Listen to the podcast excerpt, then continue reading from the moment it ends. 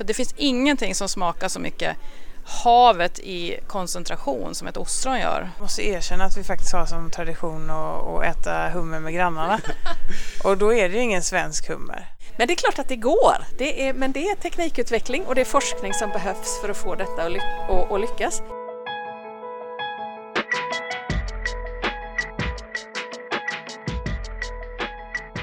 Det här är Hav och samhälle podcast från Göteborgs universitet. En podd om hav och samhälle och hur de påverkar varandra. Jag välkomna till det andra avsnittet i Hav och samhälle podcast. Här hoppas vi kunna sprida kunskap och väcka intresse för frågor som rör havet på olika sätt. Och idag ska det handla om mat från havet. Så här inför nyår är det kanske många som eh, passar på att festa till det med hummer, ostron och andra skaldjur. Eh, frågan är, kan vi göra det med gott samvete? Och kommer vi kunna äta detta i, även i framtiden? Och vad finns det för möjliga lösningar om man vill äta mer av den här typen av härlig mat? Och vi befinner oss faktiskt idag i ett, eh, en krogmiljö på en krog här i Göteborg, restaurang Vrå.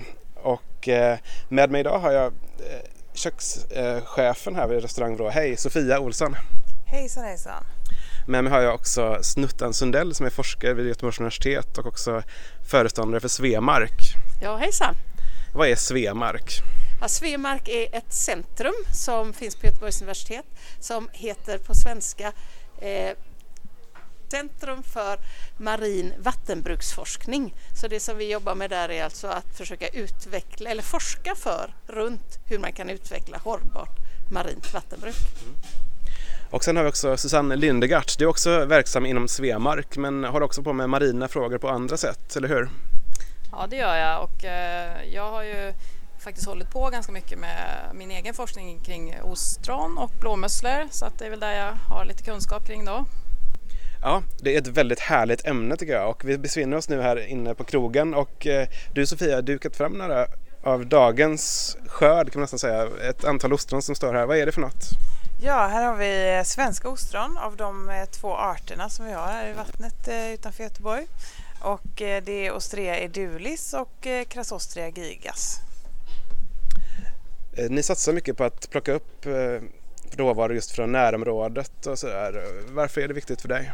Ja, för mig så är det logiskt att eh, jobba där man står och eh, vi har ju en fantastisk kust med mycket resurser.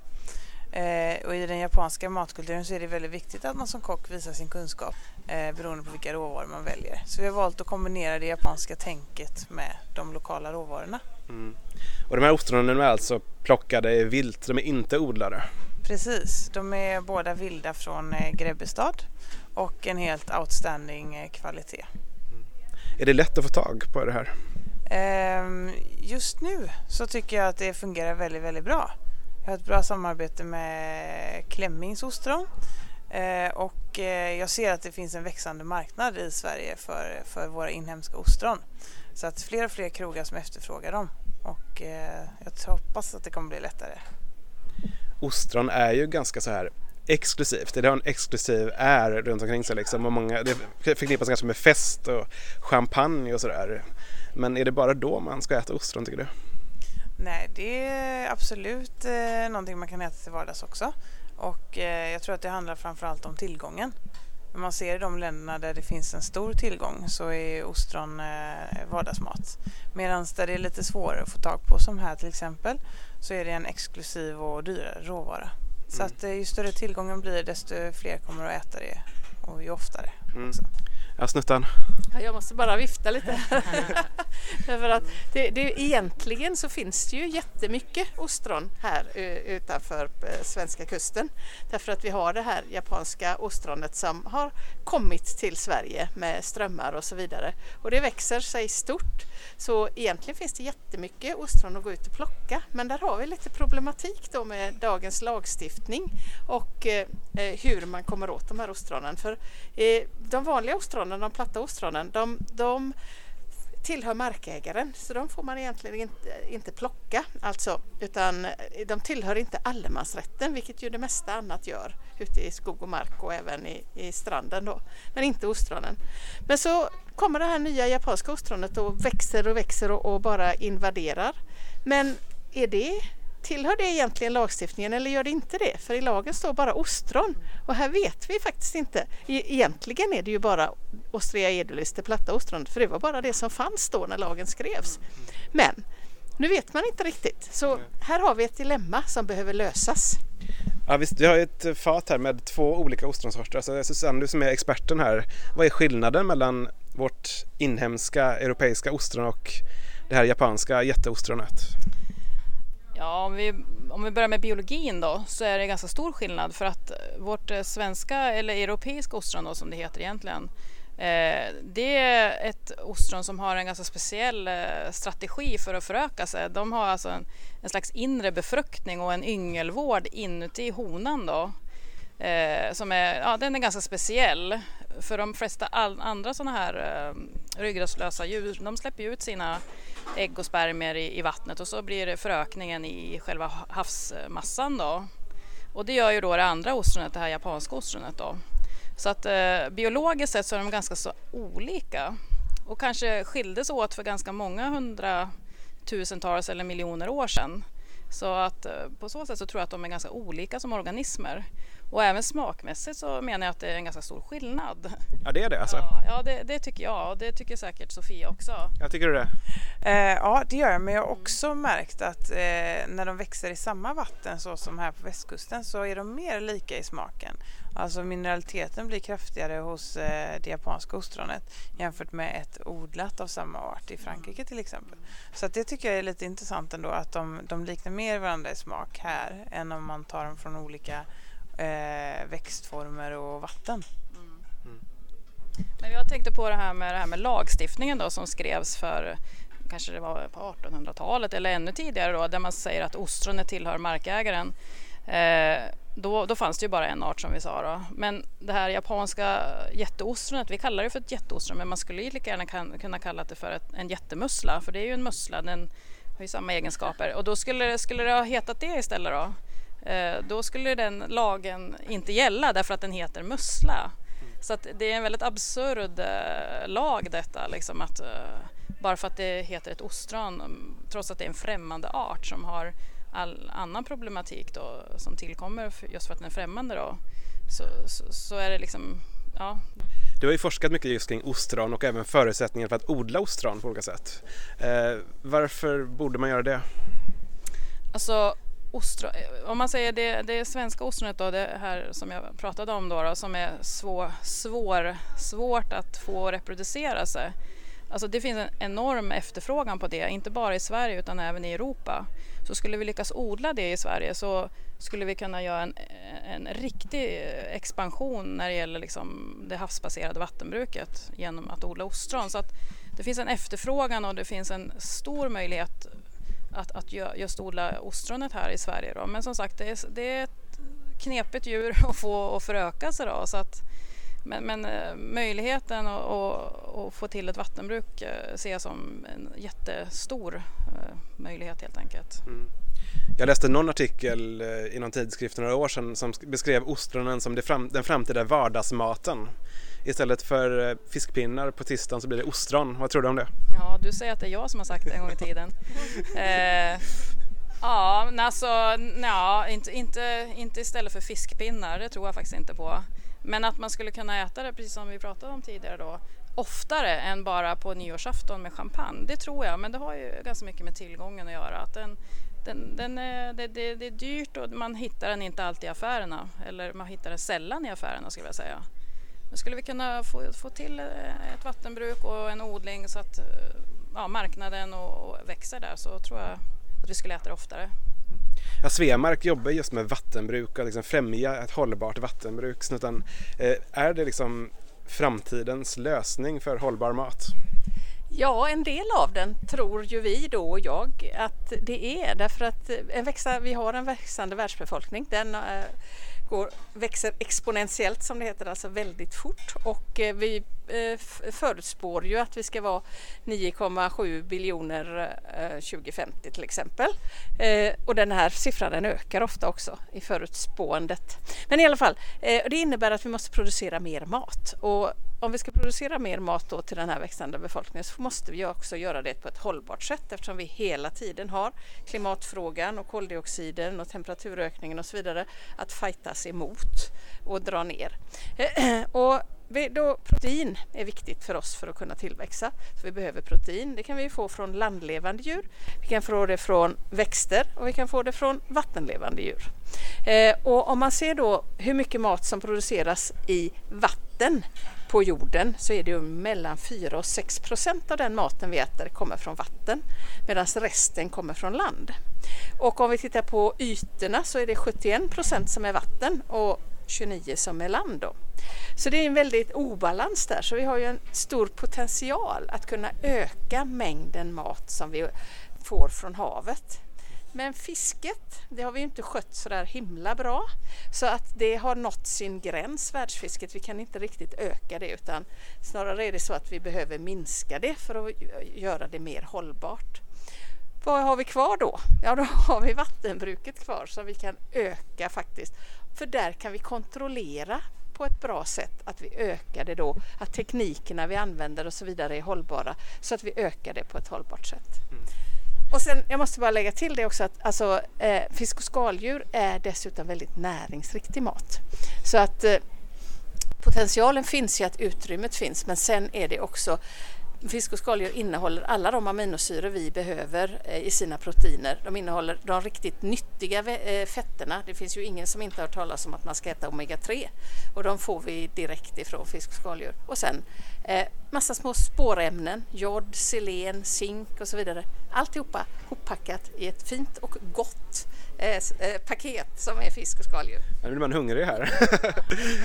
Men samtidigt så, det låter ganska lyriskt här, men samtidigt så hör man mycket om problem också när det handlar om just fiskodling och odling av jätteräkor och sådär. Att det är mycket, kanske inte helt eh, miljömässigt eh, hållbart på många, dagens odlingar. Alltså vad är det som krävs för att det ska vara hållbar odling?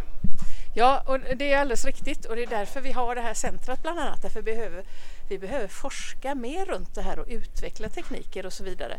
Men det som, och det som är det är ju att all odling av djur, antingen de är på land eller i havet eller i en sjö, så behöver de mat. Man ger dem foder och de äter det här fodret och så bajsar de ut. Och, och alla, eh, framförallt rovdjur, eh, så att säga, men även växtätande djur, det som bajsas ut det innehåller när, näringsämnen och näringsämnena kan då läcka ut i vattnet och göra att det blir eh, för mycket näringsämnen helt enkelt, närsalter. Så vad vi behöver göra för att göra det mer hållbart eh, är att försöka ta hand om de här näringsämnena och cirkulera dem vidare, kanske till en annan organism. Så om vi odlar fisk och så läcker det ut eh, näringsämnen ur fiskodlingen så kan musslor filtrera upp det, alger kan ta upp de lösta näringsämnena i vattnet, ostronen kan också filtrera upp vi kan ha små sjögurkor gående på botten som äter upp bajset som har ramlat ner på botten och så vidare. Så att vi använder näringsämnena in i nästa, det som vi kallar trofinivå, alltså nästa nivå i näringskedjan som kan äta upp det. Och om vi inte har det så skulle vi ändå kunna samla upp de här näringssalterna och slammet, alltså det som så bajsas ut och så vidare, rester från pellet. Det är kanske inte så trevligt så här, men, men bajs är faktiskt helt, alltså bajs är jättespännande och det innehåller ofta väldigt mycket näringsämnen. Inte lika hungrig längre känner jag. det är fascinerande. Ja. Eh, och det innehåller mycket gott, smått och gott som behöver tas om hand. Så man kan också tänka sig då att man tar om hand det här och pumpar upp det på land och ha, använder det som gödning till jordbruk till exempel eller grönsaksodling. Så att man kopplar ihop fiskodling och grönsaksodling och på det sättet får till den här eh, flödet av näringsämnen så att man tar hand om dem istället för att låta dem bara läcka ut. Sofia, du lyssnar på detta. Eh, du har ju serverar ju här idag eh, viltplockade ostron. Men hur skulle du tänka kring liksom odlade ostron och kanske odlade skaldjur generellt? Känns det okej okay för dig? Ja, absolut. Alltså för mig att kunna köpa närodlad, eh, kravmärkt eh, fisk, alltså utav marina arter som egentligen finns här på västkusten och jag vill använda men som jag inte köper nu att det inte är hållbara bestånd eller hållbart fisk och så vidare. Det är ju min dröm.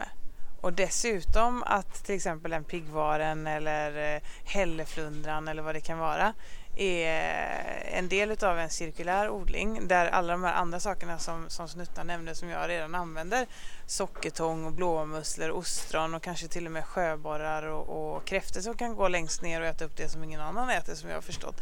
Det vore ju drömmen att eh, kunna servera det närfiskat och med gott samvete och ha en spårbarhet hela vägen. Det är ju min största efterfrågan. Mm. Men det finns tyvärr inte i dagsläget. Vad tror du, finns det en efterfrågan bland detta, i branschen för detta eller är du liksom lite ensam än så länge? Nej, det finns en jättestor efterfrågan och det som är spännande just nu eh, det är att vi diskuterar inte om vi ska jobba hållbart eller inte utan hur vi ska jobba hållbart.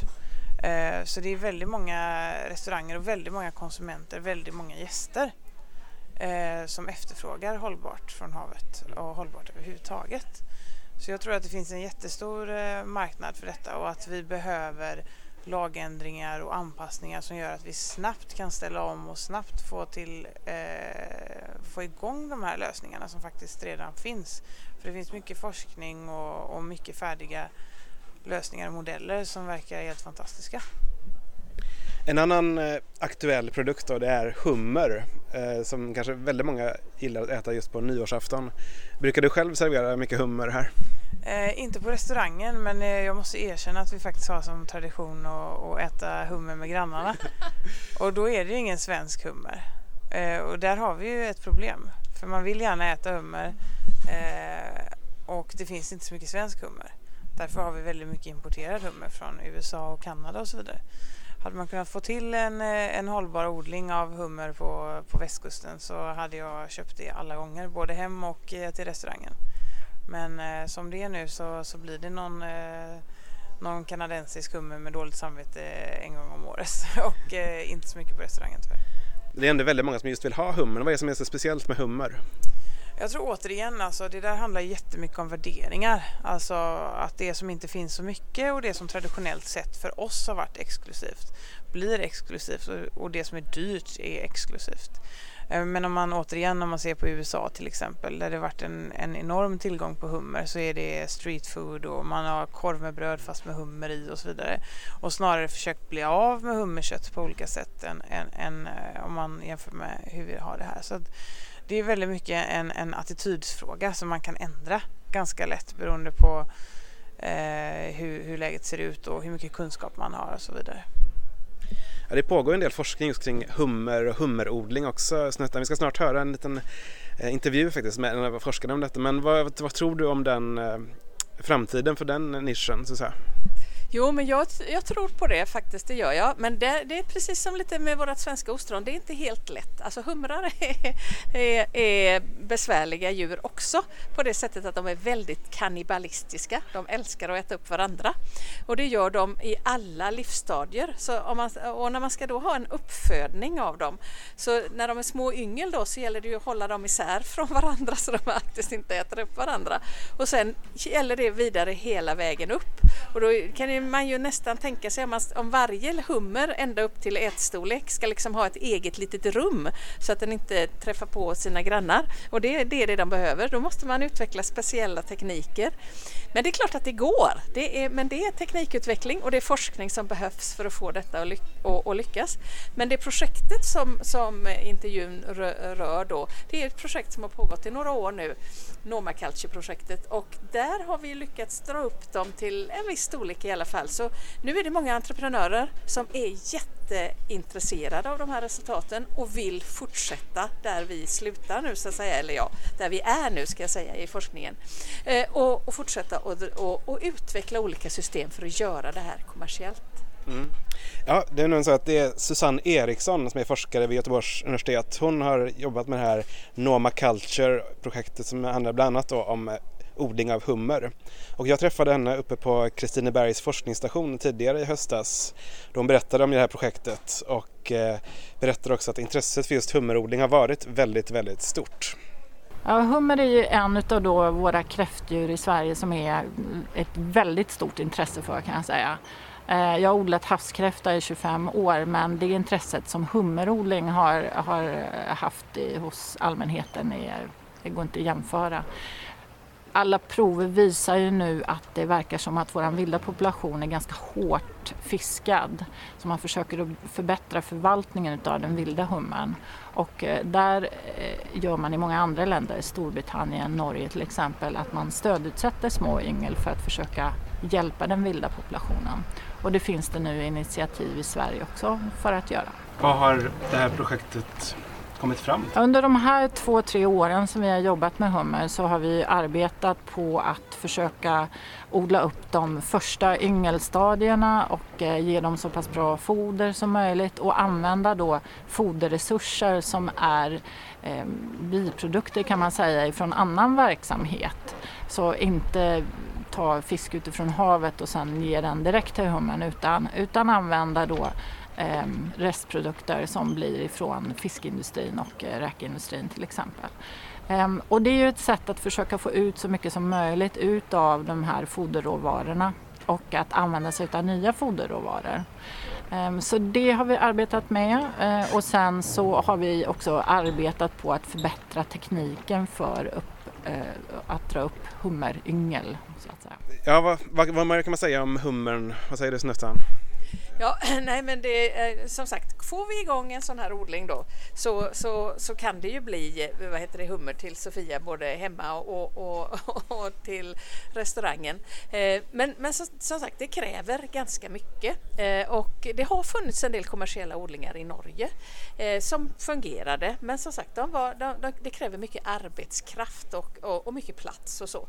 Så då har vi de, de importerade humrarna och det fin, finns faktiskt importerade från Danmark Danmark också och eh, där vet jag att det är några entreprenörer i Sverige som också är intresserade av att de köper dansk och sen så levande förvarar som man säger. Det är också ett sätt att ha. Så föder man upp har man dem i en odlingssituation fast man tar inte upp dem ända från yngel utan man, man tar in dem men håller dem. Då kan man också hålla liksom en god eh, eh försörjning under en längre tid med mycket jämnare försörjning till en restaurang till exempel. Så. Mm.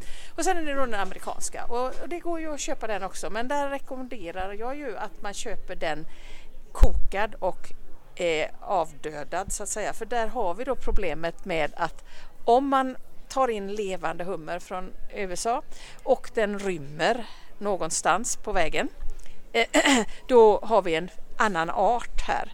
Och det är en invasiv art också, men den är lite mer problematisk på det sättet att den faktiskt kan korsa sig med våran europeiska hummer och eh, eh, skapa så kallade hybrider. Och på det sättet så påverkar den då negativt våran egen hummer, våran europeiska hummer och de bestånden och det vill vi ju inte. Så det var lite en konsumentupplysning här också, en liten varning. Men Susanne? Ja, när jag tänker på eh, när vi pratar levande förvaring så har vi ju en annan fantastiskt eh, fin eh, skaldjursart här. Det är ju, det, det är ju vår havskräfta. Och den har vi också jobbat fram då, sådana här levande förvaringssystem för. Så den kan man då hålla levande och sälja då eh, utefter efterfrågan då. Och då får man också en fantastiskt fin produkt och jag kan tänka mig att även havskräftorna kan ju bli relativt stora. I princip skulle man kunna äta dem som en hummer på nyårsafton. Mm. Om ni fattar vad jag menar. Och och jag tänker att eh, det är kanske en underskattad produkt egentligen för den, den finns det ju ett mer eh, hållbart fiske på då. Mm. Så att eh, havskräftorna får vi inte glömma bort tänker jag då. då. Och de var ju faktiskt eh, Nobelmiddagsgäster fast på, för dem ett tråkigt sätt då. Men just eh, kvalitetskräftan i Fjällbacka då som har den här levande förvaringen de eh, fick ju leverera till Nobelmiddagen ett år. Minst ett år. Vad säger du om havskräftorna? Ja, älskar havskräftor, använder havskräftor jättemycket. Stora burkräftor. Och eh, det, det, är absolut någonting som jag tycker att folk borde köpa mer. Eh, bur, burfångad havskräfta från västkusten. Det låter som att det finns väldigt mycket möjligheter då men samtidigt att det går trögt, att det finns hinder. Vad är de stora hindren skulle du säga Snuttan? Ja, det finns mycket hinder som sagt. Alltså, lagstiftningen är ett på det sättet. Jag ska inte säga att det är fel på, alltså kanske fel på lagstiftningen men den är lite omodern, hänger inte riktigt med. Därför teknikutvecklingen går ganska snabbt och då måste eh, vad heter det, också tillståndsprövning, all, all sån här verksamhet i vatten eller nära vatten så, och som har då det här med närsaltutläckage och sådana saker. Det, det behandlas som Eh, någon form av miljöprö eller måste tillståndsprövas på något sätt. Och det ska det göra, absolut. Men eh, kanske att miljölagstiftningen inte riktigt hinner med med teknikutvecklingen så man kanske provar på lite olika sätt. Så vad som behövs här är verkligen en översyn av lagstiftningen så att den kan eh, premiera bra lösningar och tekniker som är mer då hållbara sätt att odla.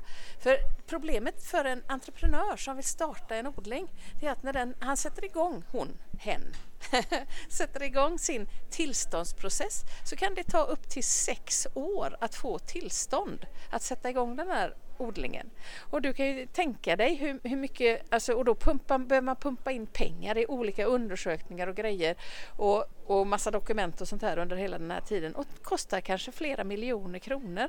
Och då vill det till att man har väldigt investeringsvilliga äh, äh, äh, banker och så vidare eller investerare bakom sig om man ska orka hela det här. Och här finns jättemycket entreprenörer som vill sätta igång. Så det behöver komma i fatt med, med lagstiftningen och det behöver speedas upp den här, det här eh, tillståndsprocessen så att säga. Mm. En annan aspekt med just eh, ostron och musslor och så är att de också fyller en annan funktion, att de har en ekosystemfunktion också. Visst är det så? Vad säger du Susanne? Ja men precis, de är ju filtrerare, alltså till skillnad från fisk om man odlar fisk då, så behöver man ju inte tillsätta foder till eh, odling av ostron och musslor utan de har ju tvärtom en, en positiv effekt på näringsämnena i havet. Då. Så att odla ostron och musslor betyder att vi tar bort näringsämnen som annars bidrar till eh, övergödningsproblemen på kusterna. Då. Så skulle vi odla mer musslor och ostron då skulle vi så att säga få ett renare vatten. Eh, så att eh, det, det, de har ju en, på så sätt en ekosystem, de utför en ekosystemtjänst. Så att jag, jag tycker att vi ska satsa mer på just odling av den typen av arter då. Eh, ja. ja. Och när man med, med renare där är ju då inte att de tar upp gifter och sådana saker utan det är ju att de tar upp närsalterna just. Och närsalterna är ju den näring som, det är ju deras mat, det som de bygger in i och, och gör kött av.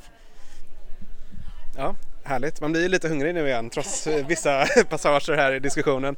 Eh, och eh, jag tycker det är lite kul, Susanne, du har ju inte bara forskat om det här utan du har också varit med i något som heter Ostronakademin och även varit ordförande där. Så hur avnjuter man bäst ostron tycker du? Eh, ja, man ska ha en flaska champagne bredvid sig. Man ska ha ett gott sällskap. Och så ska man äta dem, tycker jag, då, naturella.